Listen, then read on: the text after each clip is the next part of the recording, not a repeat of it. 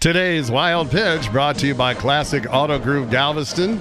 A growing number of Astros fans are starting to believe in the curse of Tals Hill. That ever since the Astros announced they were going to remove the hill from center field, named after longtime Astro executive Tal Smith, the Stros have not won a game. Let's ignore the fact that the Stros have been historically bad the past few years with the hill and look at some of the most famous sports curses. The curse of the Bambino, we know, which Boston screwed themselves for decades by trading away Babe Ruth. The curse of the goat, which permanently screwed the Cubs.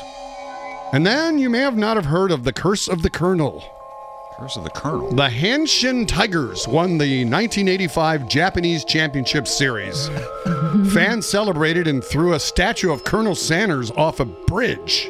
Oh, no. Over the next 17 years, they finished last. You know, I have actually suffered the curse of the Colonel. In the early 80s, I ate a bucket of chicken by myself. Became so sick I could not eat it for 2 decades. Wow.